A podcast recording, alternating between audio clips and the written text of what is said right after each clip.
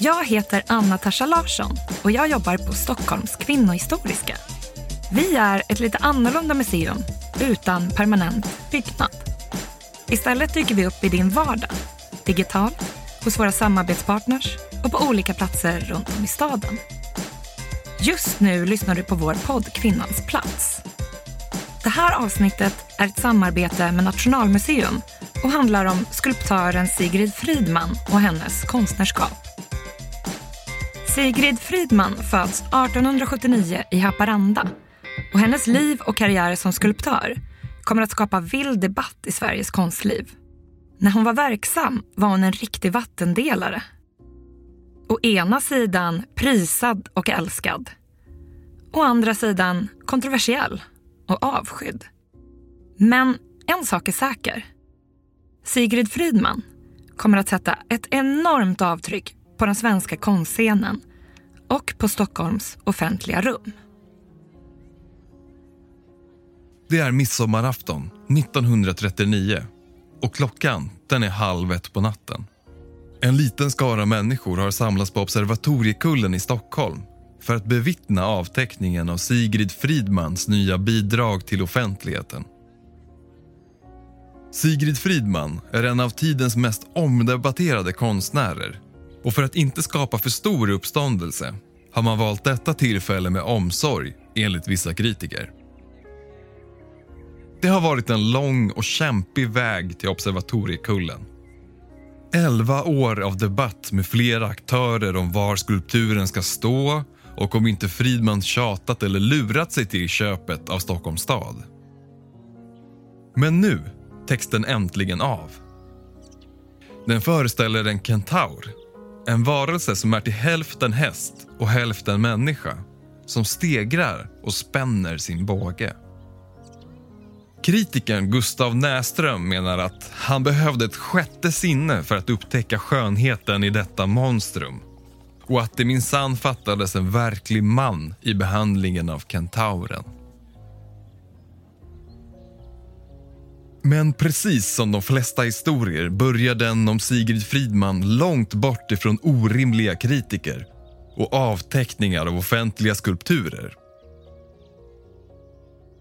Vi vet inte så mycket om Sigrids barndom men en sak vi vet är att hon flyttat till Stockholm för att studera till sjukgymnast. Efter ett tag flyttar hon vidare till London och där tar Sigrid Fridman arbete som sjukgymnast och börjar samtidigt intressera sig för skulptur. Det här leder till att hon 1912 flyttar till Paris för att studera på de fria akademierna. Paris är i slutskedet av La Belle Époque, en period då Paris blomstrar som stad. Eiffeltornet, Sacré-Cœur och tunnelbanan byggs. Staden håller tre världsutställningar och konstscenen fullkomligen exploderar. Sigrid Fridman tillbringar sina två sista år i Paris med Antoine Bourdelle på Académie de la Grande Chaumière. Konstskolan, som öppnade 1904, kommer under 1900-talet vara grogrund för väldigt stora namn som Alberto Giacometti, Tamara de Lempicka, Bror Hjort och Siri Derkert. Det är ju liksom det som öppnar dörrarna så att säga. Det är det som möjliggör att kunna få verka som professionell konstnär. Och ja, dels naturligtvis när hon är i Frankrike så får hon ju upp ögonen för konsten och, liksom, men, och, och lär sig naturligtvis handlaget och hantverket. Men hon, blir också, hon får ju en egen grund att stå på. Det är utbildningen som är nycklarna till det helt enkelt. Det här är Linda Hinners. Hon är museiintendent med särskilt ansvar för skulptur på Nationalmuseum i Stockholm. Just nu jobbar hon med en utställning som heter Härligt att vara skulptör på Nationalmuseum. Den pågår mellan 17 mars till 11 september 2022. Att vara kvinna och skulptör eh, vid slutet av 1800-talet och 1900-talets början. Och det var ju inget som var självklart just därför att det var ett yrke som traditionellt sett, eh, en syssla som var traditionellt sett förknippad just med manliga sysslor. Det var tungt, det var smutsigt och krävande och eh, man behövde liksom smutsa ner sig. Man behöver en stor ateljé, man behöver också många hantverkare till hjälp för att utföra sina skulpturer och också själva det här handlaget. Eh, inte bara tungt utan det ansågs också liksom på 1800-talet nästan lite syndfullt att, att kvinnor skulle liksom forma leran och speciellt också då forma till en naken kropp som det ofta var frågan om i skulptur. Inte bara att titta på skulpturer eh, ansågs opassande för kvinnor men också att, i synnerhet då att, att utföra eh, en naken akt till exempel. Men det här förändras ju då under slutet av 1800-talet när kvinnor får möjlighet att få en konstnärlig utbildning. Så eh, 1864 redan så öppnar ju eh, blir en frun, fruntimmersavdelning så att säga som det hette på Konstakademin i Stockholm. Alltså kvinnor får inträde till en officiell eh, statlig konstutbildning, konstskola. Och då kan man också eh, studera och eh, utbilda sig till eh, skulptör. Tack vare sin utbildning hos Bordell får Sigrid Fridman flera offentliga uppdrag hemma i Sverige. I Göteborg blir hon anlitad av ett sjöförsäkringsbolag för att utforma reliefer på ett av företagets hus. Och två djurskulpturer i kolossalformat reses i vestibulen. Göteborgs naturhistoriska museum ger henne även uppdraget att skapa en brunn framför museets entré. Den så kallade Pingvinbrunnen. Det är en åttkantig fontän med tre pingviner i blänkande svart granit i mitten som spottar vatten framför sig. De första eh, utställningarna och eh, uppdragen som eh, Sigrid Fridman gör det är ju i eh, Göteborg. Då. Hon ställer ut på Valands konstskola och, och därmed får hon en, del, en hel del offentliga uppdrag. Och de är de mottas ju bra. Hon blir liksom respekterad och stöttad eh, och bland annat då av Göteborgs konstmuseums chef Axel Romdahl som då förblir en, en vän och, och eh, stödjer henne egentligen hela livet. Och hon får liksom ett, ett utrymme helt enkelt. Hon får möjlighet att ställa ut. Och det, det är ju också det att kanske i Göteborg liksom ett ett eh, mer gynnsamt konstklimat egentligen än när hon så småningom då flyttar till Stockholm där kulturdebatten eh, blir, är mycket skarpare och hårdare och, eh, och hon eh, liksom dras in i, i, en, i en mycket starkare polemik egentligen och, och kulturdiskussioner eh, som, eh, och nätverk som finns i Stockholm helt enkelt. Någon gång under 1923 träffar Sigrid en person som kommer ha en väldigt betydande roll inför Fridmans inträde i den offentliga arenan. Litteraturkritikern, tänkaren och författaren Klara Johansson. Klara Johansson är också en väldigt intressant person. en tidig feminist kan man säga, en kvinnosakskvinna, journalist, författare, eh, som bland annat skrev för Fredrika Bremer-förbundets tidskrift Dagny och även för Stockholms Dagblad. Det här är Karina Rech och hon är intendent på Prins Eugens Valdemarsudde i Stockholm. Hon har forskat mycket om kvinnliga konstnärer och kvinnliga målare i Norden. Klara Johansson hade en del förhållanden med eh, kvinnor ur ja, kvinnorörelsen, Lydia Wahlström och sen med Ellen Kleman. Sen träffar hon då Sigrid Friedman i eh, början på 1920-talet. De inleder en relation och eh, sen börjar också Friedman göra en skulptur av henne, en porträttbyst.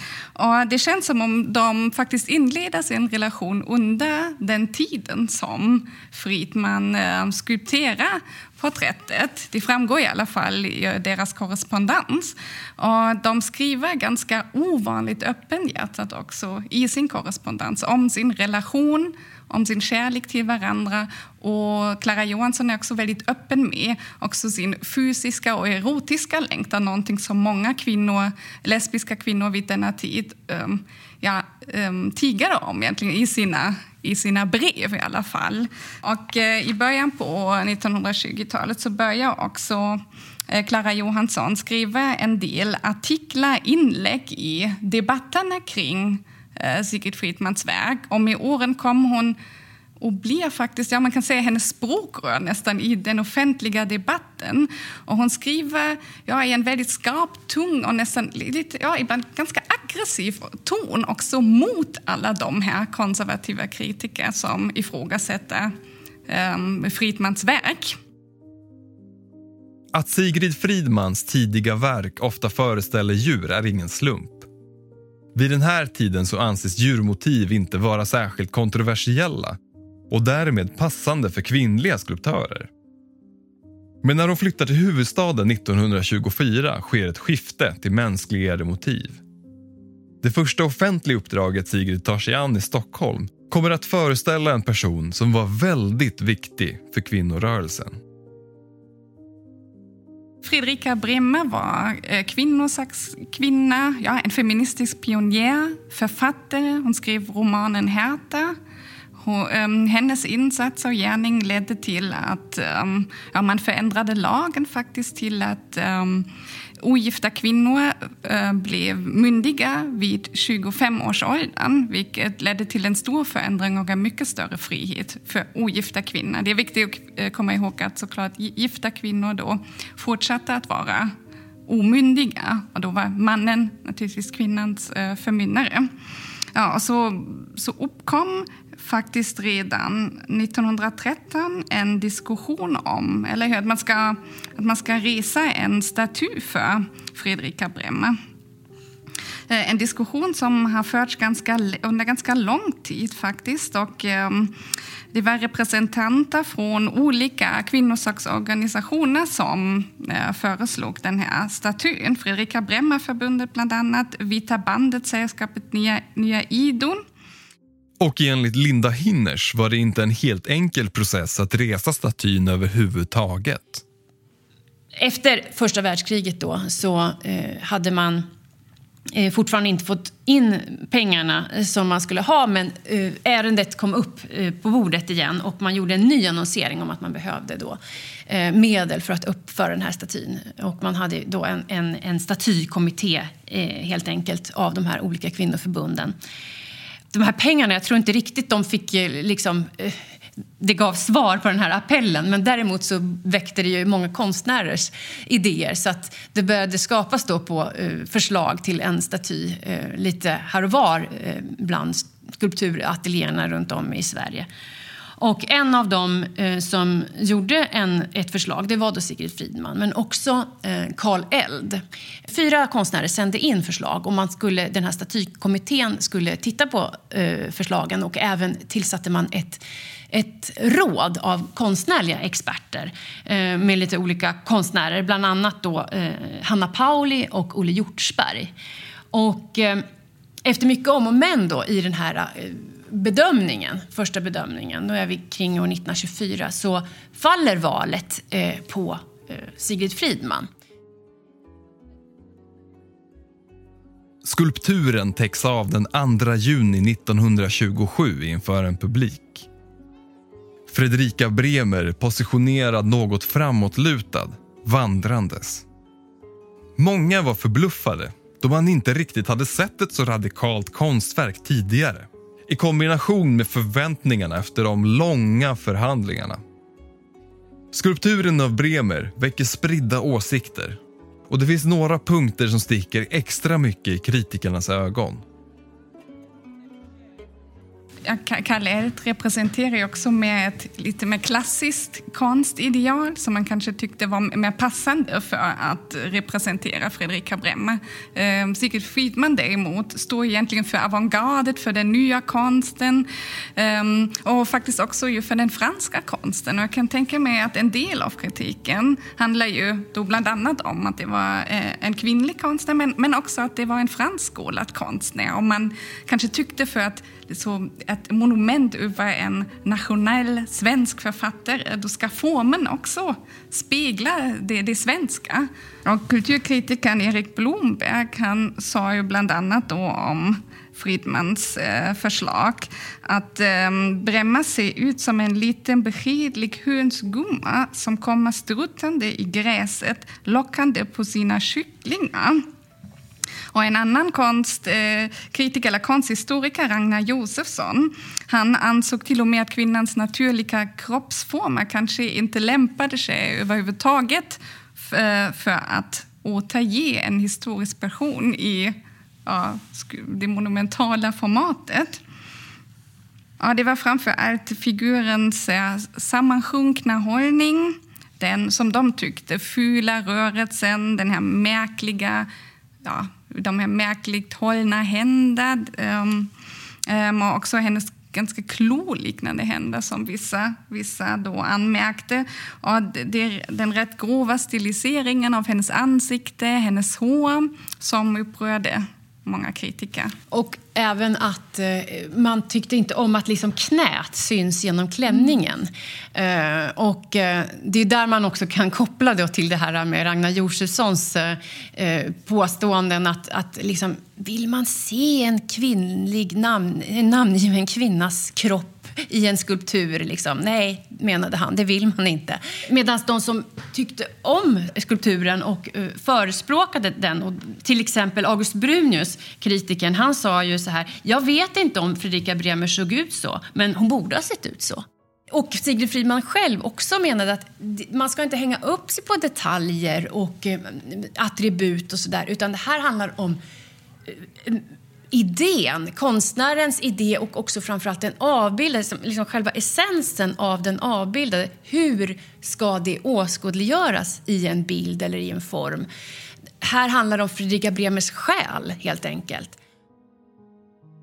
Klara Johansson lovprisar den i ett brev till Sigrid. Jag börjar först nu fatta hur bokstavligen mirakulöst det är att du på fri hand har skapat denna figur som jag långsamt byggt upp i många års filosofiska möda. Jag kan inte säga när de först blev vision för mig men den behövde lång tid att klarna till oförgänglig vishet, skriver hon. Debatten om Bremerstatyn blir en strid mellan en traditionell och en progressiv syn på vad konst ska vara. Det här kommer vara en konflikt som genomsyrar tiden då Sigrid Fridman är verksam. Och kritiken av hennes konst kommer återigen att blåsa upp till följd av hennes verk Kentauren. Kentauren tillkommer ju då efter Fredrika Bremer eh, och den har också en väldigt lång tillkomsthistoria. Eh, och eh, det har ju också kallats för faktiskt eh, en av de mest omdebatterade eh, konstverket på 1900-talet. Och eh, det var att hon 1928 så började ehm, Friedman Fridman göra modellen till den här. Och visar upp den för några konstkritiker och får positivt bifall. Och då ehm, beslutar sig stadsfullmäktige, de vill köpa in den här Eh, och föreslå detta. Men det drar igång då en väldigt utdragen debatt och den köps in först eh, sex år senare och den invigs inte förrän 1939 eh, på Observatoriekullen då, där den står. Men eh, Sigrid Fridmans första tanke var att den skulle stå på Norrmalmstorg och det är ju en ännu mer central plats då. Och det väckte enormt mycket eh, både ilska, avundsjuka och ifrågasättande. Och då får man också ha det här med hela den här Fredrika Bremer-historien i ryggen. Att, och att man också ansåg... Eh, det var liksom oklart. Hur hade hon fått det här uppdraget? Det var ingen, ingen tävling hade utlysts. Eh, och eh, hur har det här beslutats? Och ska den här typen av konstverk verkligen passa sig i det offentliga rummet. Så återigen liksom samma, samma diskussion egentligen. Men här handlar det ju om en, en kentaur. Som, en kentaur det är ju liksom då en varelse som är till hälften man, till hälften häst. Och som spänner sin båge då. Och eh, den har ju väldigt stora likheter med eh, hennes lärare Antoine Bourdelles eh, Herakles som spänner bågen. Att, att den ligger väldigt nära Bordells formspråk är kanske också en del av problematiken. En kritik som ofta riktades mot kvinnliga konstnärer var ju att de kan inte skapa originella konstverk. De, eh, de kan bara kopiera och efterlikna någon manlig då, stor mästare. Um, Så, så, att jag kan också tänka mig att en del av kritiken handlade också om det, att man tyckte att hon uh, på något sätt hade, hade nästan kopierat Bordell för mycket och efterliknat hans formspråk för mycket. När jag själv gick upp där för Observatoriekullen och tittade på verket tyckte jag också, alltså jag kände mig lite kluven. Å ena sidan tycker jag att den passar ganska fint eh, där. Eh, den kentauren sträcker sig upp med sin båge över hela stan. Så på något sätt hade en ganska fin placering där. Å andra sidan tycker jag också det är lite sinnebildligt för Friedmans och kanske till och med den kvinnliga konstnärens marginalisering och kvinnornas marginalisering i stadsrummet. Kritiken som Friedman får kan idag vara svår att förstå. De verk hon bidragit med till det offentliga rummet är idag tidlösa och har en självklar, om än ibland undangömd plats i Stockholm.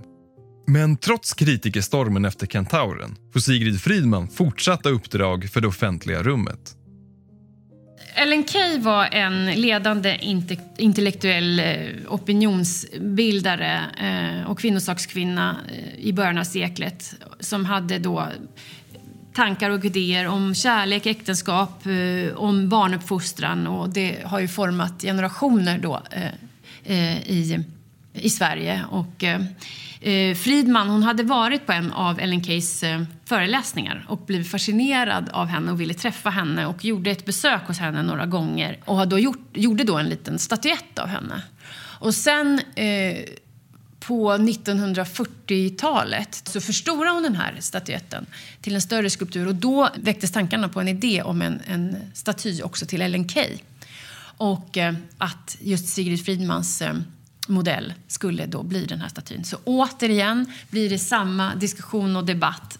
Det skapas en insamling och en kommitté av kvinnor, då för resandet av den här eh, statyn. Återigen så blir hon väldigt kritiserad. Och I det här fallet så handlar det om att eh, hon ansågs alldeles för grov och eh, Stockholms skönhetsråd underkände den här skulpturen omedelbart. Den ansågs alldeles för grov. Hon har liksom den här frisyren, hon ser ut som en gammal kvinna. Eh, och att hon står på klänningsfållen var man också väldigt upprörd över. Och händerna, de ser ut som att de hänger löst på kroppen och inte liksom passar till kroppen egentligen. Medan Sigrid Friedman själv liksom, som svar på den här kritiken menade liksom att teknik och handlag och anatomi och hantverkselegans det är underordnade saker. Återigen, det liksom är själstillståndet som, som liksom konstnären försöker återskapa. Men det är liksom... History repeats itself igen. Det blir samma typ av kritik helt enkelt.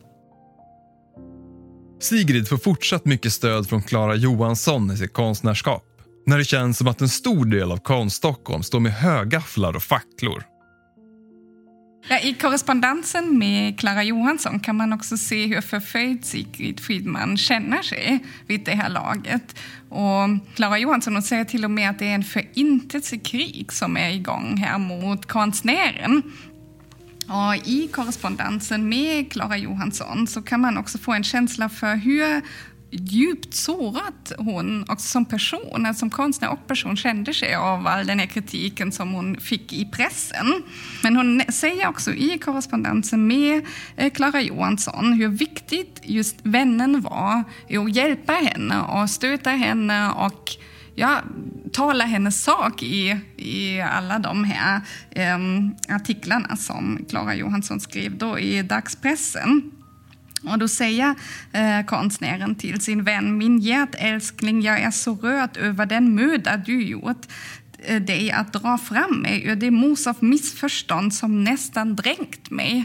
Alltså här kan man verkligen se hur, ja, hur hon påverkades av den här kritiken. Och det är egentligen helt otroligt hur uthållsam hon ändå var. Alltså att hon under ja, två decennier utsatts kontinuerligt för alla dessa angrepp och ändå fortsätter hon med sitt konstnärskap.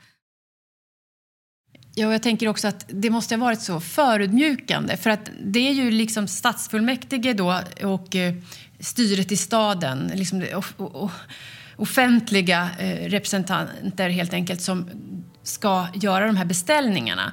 Vilket är intressant. Det är liksom politiker som också blandas i den här diskussionen. Det är dels liksom konstkritikerna, konstnärerna eh, som för debatten beställarna, kvinnosakskvinnorna. Men också då så får hon ju också förevisa förslagen innan, i och med de här protesterna. Eh, både i Fredrika Bremer-fallet och Eh, och jag tror i samtliga fall, eh, att eh, stadsfullmäktige och representanter ska liksom bedöma, hmm, okej, okay, ja men den, den, den, kan bli godkänd då. Det måste vara så förnedrande egentligen. Gång på gång ändå så utsätts hon för det här och ändå i, framhärdar hon i sin strävan och i sin eh, konstnärskap och eh, fortsätter att skapa.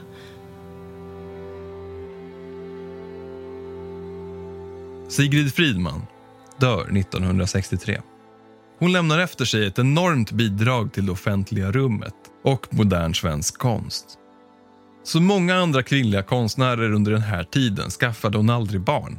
Hon testamenterar därför bort alla sina tillgångar till en fond för unga kvinnliga skulptörer vid Konstakademin. Och fonden kommer att delas ut tills 1990-talet.